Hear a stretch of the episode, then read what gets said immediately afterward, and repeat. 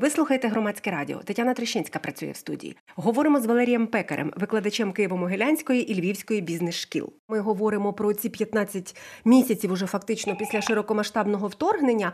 Але перш ніж поставити таке глобальніше запитання, я все ж таки поставлю вам запитання стосовно того, що відбувається нині в Білогородській області. Ви бачили, і ми я просто не можу, оскільки ми говоримо, і я запитаю про майбутнє Росії та і бачення ваше пройти повз. Тобто е, ми обговорювали і в першій частині нашої програми е, вже була заява головного управління розвідки про те, що російський добровольчий корпус і Легіон Свобода Росії е, намагаються чи вже взяли під контроль кілька населених пунктів прикордонних із Білгородською областю.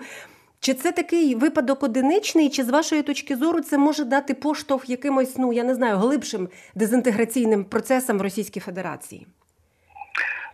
Е, я не думаю, що захоплення одного населеного пункту в е, Білгородській області може дати поштовх е, дезінтеграційним процесам, бо ці процеси тривають уже, вони потрошечку набирають силу вже багато місяців, і основний поштовх цим процесам дали успіхи збройних сил України і стійкість українського суспільства, а також слабкість російського керівництва, яке не здатне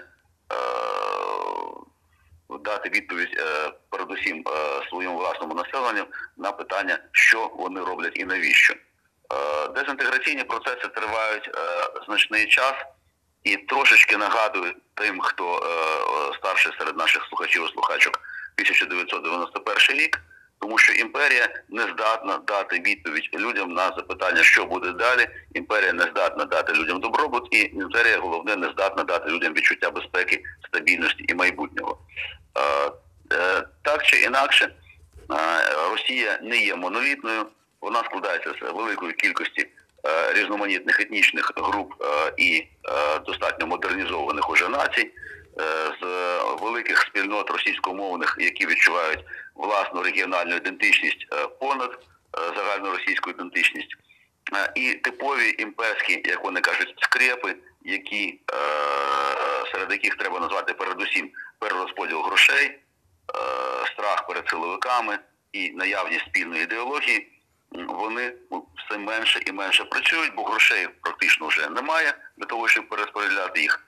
Регіонів е, е, донорів викачують більше, регіони реципієнтам дають менше. Страху перед силовиками після успіхів Збройних сил України так само менше. А от страху за своє життя і бажання і за свій народ, є Е, великі національні групи, яким на сьогоднішній день просто загрожує знищення, такого страху більше.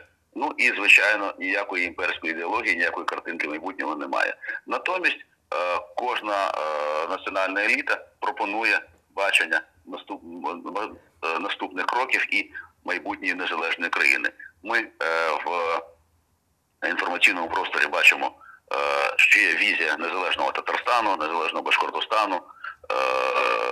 Е, республік Північного Кавказу, Сибіру, е, інших республік Поволжя і так далі, і так само е, таких великих спільнот власної ідентичності, як Сибір, Уральська Республіка, проголошена, до речі, ще 1993 року, або Інгрія, Балтійська Республіка в Санкт-Петербурзі, про яку сьогодні вже розказують і співають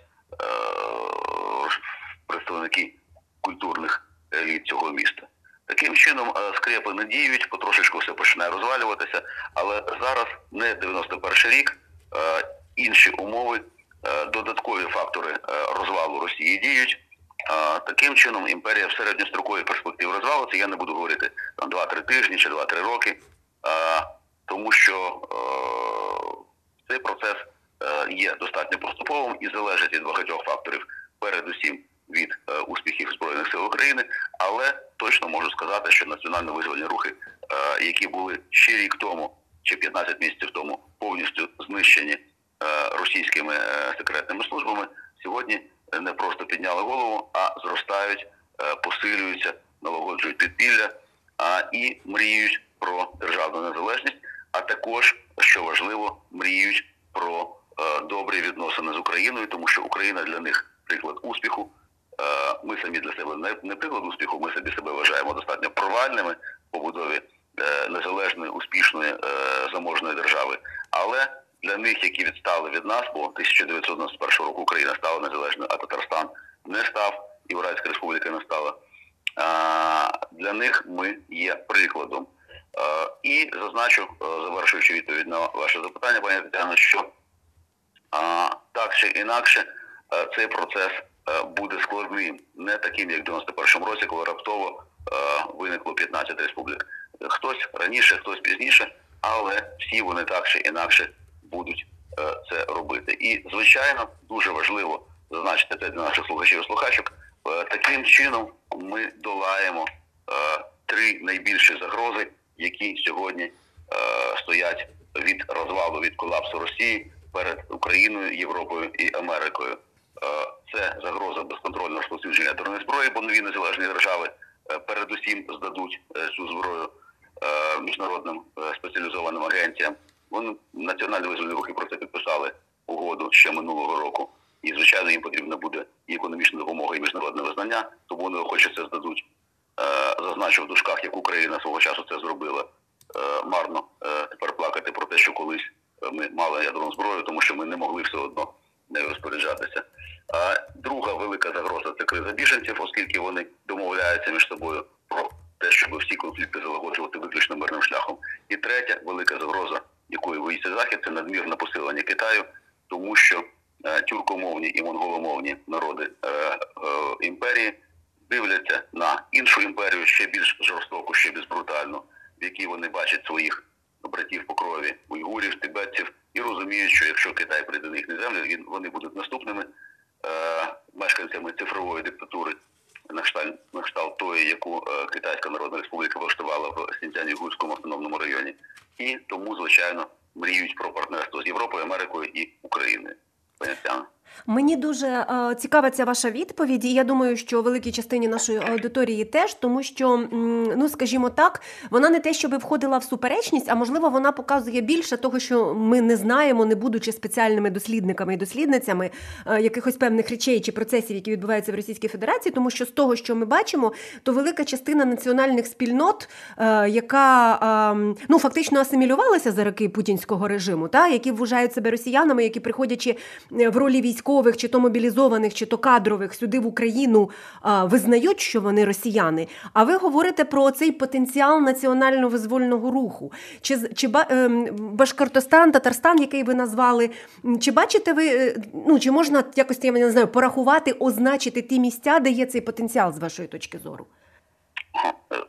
Я би сказав передусім, що е, ми споживаємо дуже багато російської пропаганди, іноді проти нашого бажання, всупереч нашим прагненням, і е, в тому числі е, міфи народжені в Москві про те, що російський народ монолітний, що всі народи давно русифіковані, що вони себе визначають як росіян, що у них немає ніяких прагнень, що у них немає власних національних еліт, що економічно вони ні на що не здатні, що культурно вони не спроможні. Е, Всі ці міфи е, мені знайомі, бо їх нам розповідали про українців і інші народи Радянського Союзу е, в останні роки існування Радянського Союзу. Е, Те саме говорили про українців, про маргінальність е, національно-демократичного руху, е, про тотальну русифікацію. Я дуже добре пам'ятаю ті часи, це була абсолютно правда. Е, Про е, відсутність історичної пам'яті, е, про прагнення жити в радянському союзі, адже нагадаю, в березні 1991 року переважна більшість українців, так само як і переважна більшість інших представників інших народів радянського союзу, проголосувала на референдумі за збереження радянського союзу. Все це я дуже добре пам'ятаю, що не завадило е, Україні проголосити незалежність в серпні цього ж року. А радянський союз, нагадаю, припинив існування в грудні того ж року остаточно. Ще на початку року він був е, великою потужною ядерною імперією, а вже наприкінці 91-го року він припинив своє існування як геополітична реальність, як політична одиниця. Тому е, ці міфи насправді не дуже варті уваги. Нам треба вивчати 91 рік, нам треба вивчати 1917 рік, як розпадаються імперії, як народи захищають своє право на свободу. Е, треба читати книжки видатних українських істориків Сергія Плохія, Ярослава Грицака, е, Сергія Громенка. А, і е, ми тоді, е, Володимира Петровича, і ми тоді будемо знати е, е, нашу історію і дивитися на інші народи трошечки з іншої точки зору. І тут у нас є два е, важливих резони, дві причини, чому ми мусимо бажати. Е, їм свободи, а е, Російській імперії е, припинення існування її розвалу і зникнення з мапи світу. Перший резон е, геополітичний, е, я би сказав, прагматичний, матеріалістичний. Поки існує Російська імперія, Україна буде завжди в небезпеці. Е, Через 5, через 7, через 25 років імперія повернеться, і нам цього зовсім не хочеться. Хочеться, щоб ця війна була вже останньою. Така велика ціна за неї сплачена і платиться щодня. Хочеться, щоб ніколи більше Україна не була в небезпеці. А другий резон і, і, і тільки і припинення існування імперії, власне, е, нам гарантує, що Росія ніколи більше нам не загрожуватиме. Я не вірю в демократію в Росію е, і думаю, що і ви не вірите, пані Тетяно, і багато і я не наших вірю. слухачів і слухачок так само не вірять. Хоча, можливо, хтось і вірить в хороших русських, ну але ні. А, а друга причина е, романтична, я би сказав, ціннісна, ідеалістична, полягає в тому, що старе гасло, таке е, українсько-польське литовське гасло за нашу і вашу свободу, яке я пам'ятаю з кінця 80-х, е, воно зараз дуже актуально стосовно поневолених народів е, імперії. Адже ми мусимо до них відчувати певну емпатію, адже ми самі такі були протягом сотень років позбавлені державності, позбавлені мови і культури, русифіковані, пригноблені, з розстріляним відродженням і е, гнані примусово на імперські загарбницькі війни. Е, Таким чином, е, різниці між нами тодішніми і ними теперішніми немає. Просто за рахунок стійкості сили і розміру українського народу ми отримали незалежність раніше, вони її отримують пізніше і будуть наслідувати наші кроки, будуть намагатися вивчити наші помилки і скопіювати наші досягнення. Пані Пане Валерію, якщо говорити все ж таки про ці 15, е, 15 місяців та е, після ну трошки менше широкомасштабного вторгнення, я не кажу, що це якась дата, але все одно момент ми час від часу підбиваємо якісь проміжні, геть зовсім такі проміжні підсумки. І якби я вас попросила, щоб ви, бо ми про Росію проговорили трошки коротко зараз, якби ми поглянули на себе та поглянули на Україну, з вашої точки зору. Е, В якій точці ми зараз, які, можливо, там е, плюси і дуже важливі переваги за цей час ви вже бачите в українському суспільстві, і які такі, скажімо, ризикові моменти, та, які ви теж бачите, а ми, можливо, їх і, і, і не завжди фіксуємо. Передусім е, важливо сказати, що ми зараз воюємо за свою перемогу, але Росія вже зазнала поразки. Для того, щоб це зрозуміти, треба зрозуміти, що таке перемога. До речі, е, е, чи є перемогою вихід Збройних сил України на кордони 91-го року, е, якщо в Москві залишається Путін, ФСБ, армія, генерали, військово-промисловий комплекс, отруєне телебачення російське і величезний народ отруєний тим телебаченням. Ще півроку тому чимало наших співвітчизників і співвітчизниць вважали, що так це буде перемога, але зараз розуміють, що ні, тому що обстріли продовжуються, тому що атаки продовжуються. Отже, що ж таке наша перемога? Е, Нам допоможе великий класик стратегії е, 20-го століття Безіл Лідленгард, який казав, перемога це мир краще за попередній. Отже, коли Росія залишається загрожувати Україні, хай навіть ми відновили нашу територіальну цілісність, це ще не перемога. Перемога, коли Росія ніколи більше не загрожує Україні. І власне е, саме тому наша перемога буде е, демонтаж Російської імперії і деколонізація свободи всіх поневоленим всім поневоленим народам. А тепер подивимося на Росію. А Росія не може е, здобути перемогу. В жодному сценарії майбутнього немає, немає у Росії миру кращого за попередній, бо і мир вона має гірше за попередній. Її кадрова армія знищена, економіка її розбита, е, публічні фінанси розтрощені, міжнародна позиція обнулена. Сама вона стала сателітом Китаю. Найкращий людський капітал виїхав чи збирається виїхати. Е, І загалом е, закручування гайок призводить до все більшого сповзання в сталінізацію. Тобто, що би не сталося, навіть коли уявимо собі гірший сценарій, Росія залишає в зубах шматок якоїсь української території. е, Він не чого звичайно не хотілося, бо хотілося повного відновлення нашої територіальної цілісності. Але в цій ситуації все одно це буде проблема для них, а не досягнення. Е, Росія не має в жодному сценарії кращого миру, ніж вона мала до початку вторгнення, а це означає, що вона вже зазнала поразки. От, власне, війни бувають двох типів. Бувають війни такі, в яких одна сторона зазнала поразки, а інша перемогла. І це очевидно, ми всі війни, міряємо такими категоріями. А бувають війни, коли всі сторони програли. От е, власне зараз ми в такій точці, коли Росія вже зазнала поразки, а Україна ще не здобула перемогу. І ми зараз б'ємося за свою перемогу, за те, щоб мати мир краще за попередній, розуміючи, що Росія вже зазнала поразки, і тепер треба дотиснути її остаточно і здобути перемогу. І це відбувається не лише на полі бою, це відбувається в багатьох вимірах, е, таких як е, юридичний вимір покарання військових злочинців і е, компенсації Україні за завдану шкоду, конфіскації російських активів, припинення е, міжнародного бізнесу з Росією, міжнародних санкцій на ціле покоління, і багатьох інших речей, включаючи енергетичні, дипломатичні, е, гуманітарні та інші е, заходи. Е, Власне, все це детально опрацьовано в документі, який називається Маніфест сталого миру, підготовленому українськими провідними інтелектуалами і опублікованому кількома мовами як, запрошення до українського суспільства і до наших західних і східних партнерів до діалогу, як закінчити війну і як забезпечити сталий мир. І з цього випливає наше наступне завдання і наші наступні ризики. Е, Ми перемагаємо у війні, але чи не станеться з нами ситуація, коли ми е, виграли війну і програли мир? Тому що перехід від війни до миру, як не дивно, як не парадоксально, завжди складніший і більш болючий, ніж перехід від миру до війни. Перехід від миру до війни раптовий, примусовий, нічого ви не вдієте, війна почалася.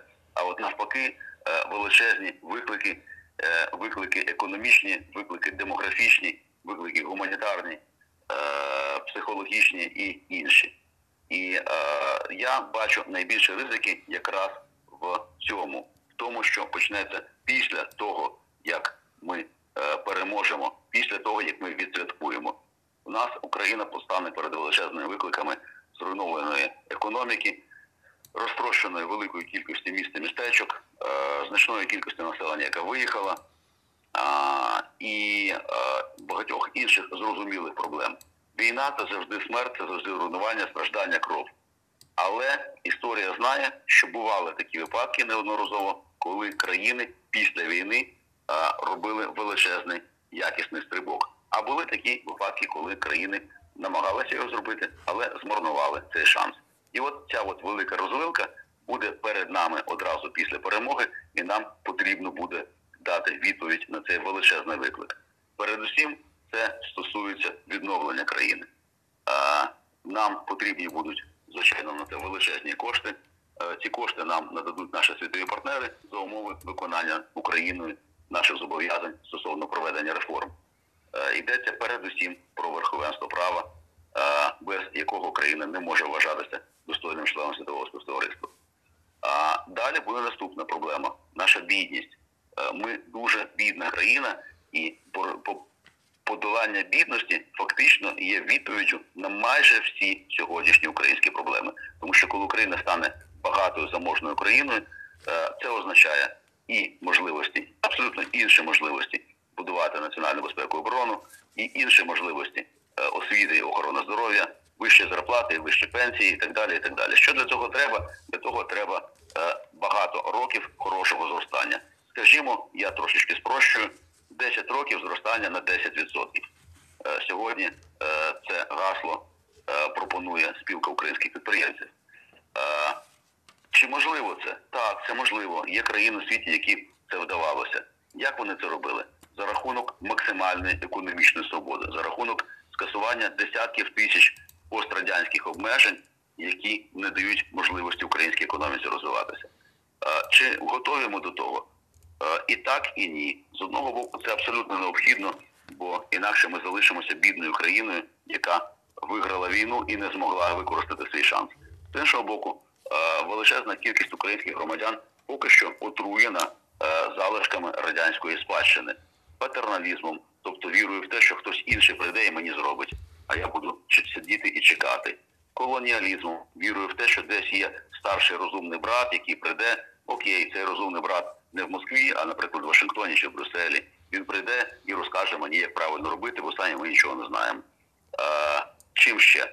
Дирижизмом, тобто вірою в те, що держава мусить регулювати економіку і бути головним економічним суб'єктом, а підприємець це якась підозріла особа, не основний, гаманець доданої цінності, як це є в сучасній економіці, а якась підозріла чи може навіть кримінальна особа, як нас вчили в радянському союзі.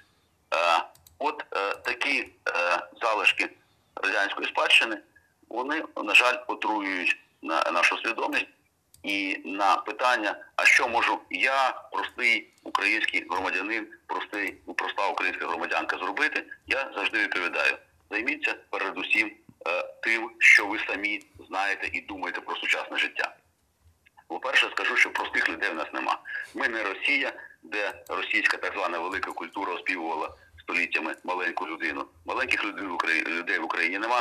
В Україні кожна людина велика і може стати ще більшою, тому що кожна людина є членом е, горизонтальних е, мережевих структур вільного громадянського суспільства.